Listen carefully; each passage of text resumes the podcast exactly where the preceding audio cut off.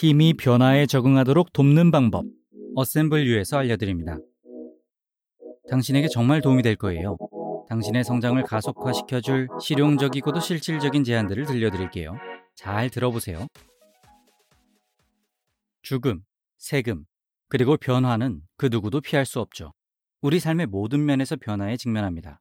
그리고 여러분이 팀을 운영할 때 자신뿐만 아니라 여러분 주변에서 일하는 사람들에게도 영향을 미치는 것을 보실 수 있을 거예요. 오늘은 어떻게 효과적으로 변화에 대처할 수 있는지, 팀에게 어떻게 동기부여를 할 수 있는지, 그리고 팀원들이 변화에 잘 대처하도록 어떻게 도울 수 있는지에 대해 알아보겠습니다. 변화가 필요하게 될 때 처음으로 해야 할 것은 단계적 전환에 대한 자세한 계획을 세우는 것입니다. 변화된 이유가 어떤 모습일지 알고 계신가요? 그렇다면 목표를 가지고 있는 것이니 그 목표를 달성하기 위해 필요한 단계적 업무들을 설정할 수 있겠군요. 지금 팀이 어디에 있는지, 그리고 어디로 나아가는지를 생각해 보십시오. 그러고 나서 팀의 단기 목표와 장기 목표를 분명하게 설정해 보세요. 당신의 팀이 겪고 있는 일에 대한 모든 요소들을 고려해 보십시오. 이를테면 당신이 꼭 지켜야 하는 특정 스케줄이 있습니까? 팀이 밟아 나아가야 할 정해진 과정들이 있나요? 여러분의 계획이 어느 정도 세워졌다면 그 계획을 팀에게 가져가 의견을 물어보세요.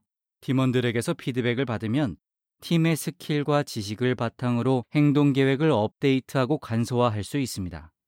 또한 이렇게 피드백을 요청하게 되면 팀원들은 스스로 계획을 수립했다고 느끼게 되기 때문에 변화에 더 책임감을 가지고 대처하도록 동기를 갖게 될 것입니다. 또 팀은 당신이 간과했을 수도 있는 행동 계획의 공백들을 메워줄 수도 있죠. 팀원들과 그저 대략적인 미래와 최종 목표만 공유하고 싶은 충동을 억제하십시오.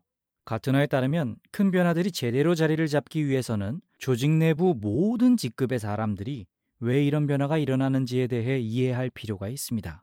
상위 아달식의 접근 방식을 사용하게 되면 최고 경영진과 신입사원 사이의 이해 차이는 무려 31%에 달합니다. 31%에 달합니다. 반면 오픈소스 변화 전략을 취하게 되면 이 격차가 거의 3% 정도로 떨어지죠. 당신이 어떤 변화를 겪게 되든 당신이 팀을 이끌고 있는 이상 팀원에게도 영향이 가게 될 것이라는 점을 기억하세요. 변화는 다양한 모습으로 올 수 있습니다. 그러니까 대략적인 미래뿐만 아니라 세부적인 것들에 대해서도 적응하는 법을 배워야 하죠.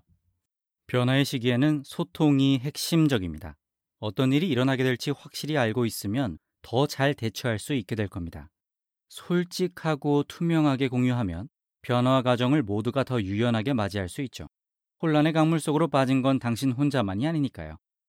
자세한 계획을 세우고 난 후에 팀과 함께 다듬어 나아가세요. 효과가 있었던 것, 없었던 것, 또 위에서 갑자기 떨어진 새로운 장애물들에 따라 업데이트하는 거죠. 다시 한번 강조하자면 이런 식으로 소통의 문을 열어두는 것은 팀원들이 직접 참여하고 있다는 느낌을 주기 때문에 그들이 보다 적극적으로 도와줄 겁니다. 그리고 만일 답을 모르겠다면 어떻게 해야 할까요? 답을 모르겠다고 하세요. 이렇게 투명하게 소통하면 당신의 팀원들은 기뻐할 겁니다. 그리고 똑같은 변화가 모두에게 동시에 일어나고 있다고 느끼게 될 겁니다. 그러니까 같은 배에 탄 거라고 느끼게 되는 것이죠. 당신과 팀원들 모두 함께 급변하는 물살을 헤쳐나가야 하기에 팀원들이 가지고 있는 질문들을 들을 시간을 내셔야 합니다. 위에서 어떤 말을 들었든지 간에 당신이 전해주지 않았다면 팀원들이 알 리가 없습니다. 그러니까 생각하는 것보다 훨씬 더 많은 질문들을 받게 될 수 있다는 것이죠. 당신이 원하는 것만 말하는 사람이 아니라 도와주고 싶어 하는 사람이라는 걸 팀원들이 느끼게 해주세요. 그렇기는 하지만 팀 리더십을 이용하는 것도 잊지 마세요. 필요할 때는 당신의 팀에 기대셔도 좋습니다. 스티브 잡스가 말했죠. 똑똑한 사람들을 고용하고는 그들을 지시하는 건 이치에 맞지 않습니다. 우리가 똑똑한 사람들을 고용하는 것은 우리가 무엇을 해야 하는지 듣기 위한 것입니다. 당신은 변화의 시기가 끝나고 나면 팀이 성공적이기를 바랍니다. 지금이 바로 당신의 전환 계획의 일부를 팀 리더들에게 믿고 맡길 완벽한 타이밍입니다. 그렇게 하면 팀에서 인재를 양성할 수 있는 좋은 기회가 될 것이며 승진을 원하는 사람들에게도 좋은 기회가 될 것입니다. 또한 더 유기적인 느낌을 주는 새로운 조직 구조, 역할, 기대치로 쉽게 전환할 수 있습니다. 예를 들면 나중에 더 무거운 역할을 맡게 될 것으로 보이는 사람이 있다면 그런 사람에게 리더로서 기회를 줄 수 있겠죠. 그렇게 그 팀원을 참여시키면 서로 더 많이 소통하는 시간을 가지게 되면서 더 많은 기대감을 갖게 할 수 있습니다. 전환 계획의 특정한 업무나 목표를 일부 팀원들에게 위임하는 전환 팀을 구성하는 것도 생각해 보십시오. 각자가 맡은 업무에 대해 보고하는 정기적인 모임을 가질 수도 있겠죠. 언급한 방법을 통해 전환을 위한 업무 위임도 하고 전환 계획도 수립하고 수정하고 소통의 창구를 만든 것에 더해 건설적인 피드백을 받을 기회도 만들고 팀원들이 변화에 참여할 수 있게 하면서 팀원 사이의 소통 오류로 인한 리스크도 줄일 수 있게 될 겁니다. 직장에서 변화는 참 어렵습니다. 특히 팀을 관리하는 입장에서는 더 그렇죠. 분쟁을 더 자주 해결해야 할 것이고 다들 더 많은 스트레스를 받을 겁니다. 다시 한번 강조드립니다. 소통이 핵심입니다. 팀원들의 말에 귀를 기울이시고 무엇을 누가 해야 하는지 분명하게 소통하십시오. 그리고 다소 과하게 느껴질지도 모를 정도의 공감 의식을 가지고 그렇게 하셔야 합니다. 모든 사람들이 직장 내에서 어떻게 반응할 것인지, 그리고 그 변화가 각 개인들에게 어떤 영향을 미치게 될 것인지를 예측하는 것은 불가능합니다. 과거에는 갈등을 성공적으로 해결했던 방식이 이제는 그리 순조롭게 진행되지 않을 수 있지만 그건 정상입니다. 이런 상황에서는 냉철한 리더보다 공감하는 리더가 더 필요합니다. 당신이 임무를 위임한 사람들의 말을 듣는 것도 향후 문제 해결에 도움이 됩니다. 문제가 번지기 전에 싹을 자르는 거죠. 예를 하나 들어드리죠. 새로운 조직 구조 때문인지 팀원 두 명은 같은 일을 하고 있다는 것을 알게 되었고 그 일을 어떻게 해야 하는지에 대한 오해가 있었습니다. 당신이 변화와 분쟁에 공감하는 마음으로 다가서면 팀원들은 당신이 갈등 해결에 끼어들 자리를 내줄 마음이 들 것입니다. 어쩌면 누가 더 업무를 정확히 처리하고 있는지에 대해 들으러 당신을 찾을지도 모르죠. 공감하는 마음으로 들을 때 더 효과적으로 대답도 해줄 수 있게 됩니다. 앞으로 누가 그 업무를 처리할 것이며 나머지 한 사람은 이러한 변화를 통해 어떻게 지원할 수 있는지 말입니다.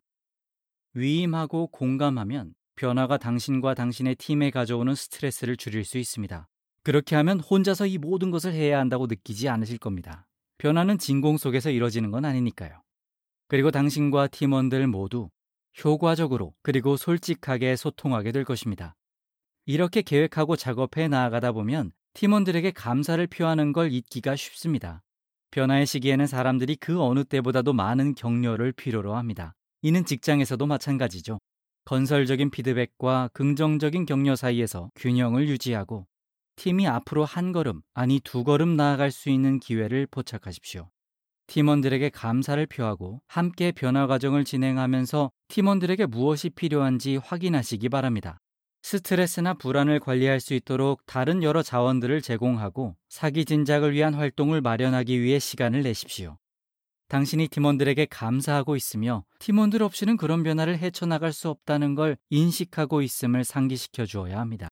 그렇게 하면 팀원들의 충성심이 올라갈 것이며 그 결과 변화의 최종 목적지에 도달했을 때 팀원들이 배를 떠나지 않도록 도와줄 겁니다.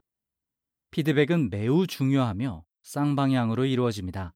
전환 계획에 대한 구체적인 피드백을 요청하고 그에 따라 계획을 바꾸십시오.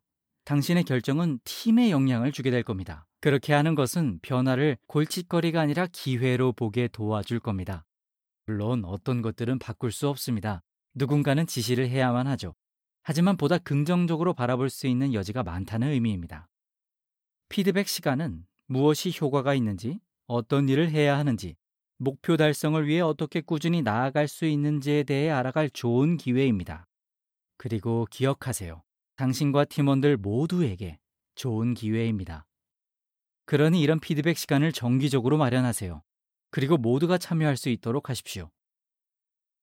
변화는 피할 수 없고 결코 편안한 것이 아닙니다. 하지만 전환 계획을 실시하고 개방적이고 공감적인 소통 방식을 유지하며 피드백을 제공할 기회를 준다면 당신 자신과 팀원들을 위해 변화가 가져다 주는 충격을 줄여줄 수 있습니다. 처음부터 긍정적인 마인드로 변화에 접근하면 당신은 하나의 팀으로서 더 효과적으로 업무를 복귀하는 데 도움이 될 겁니다.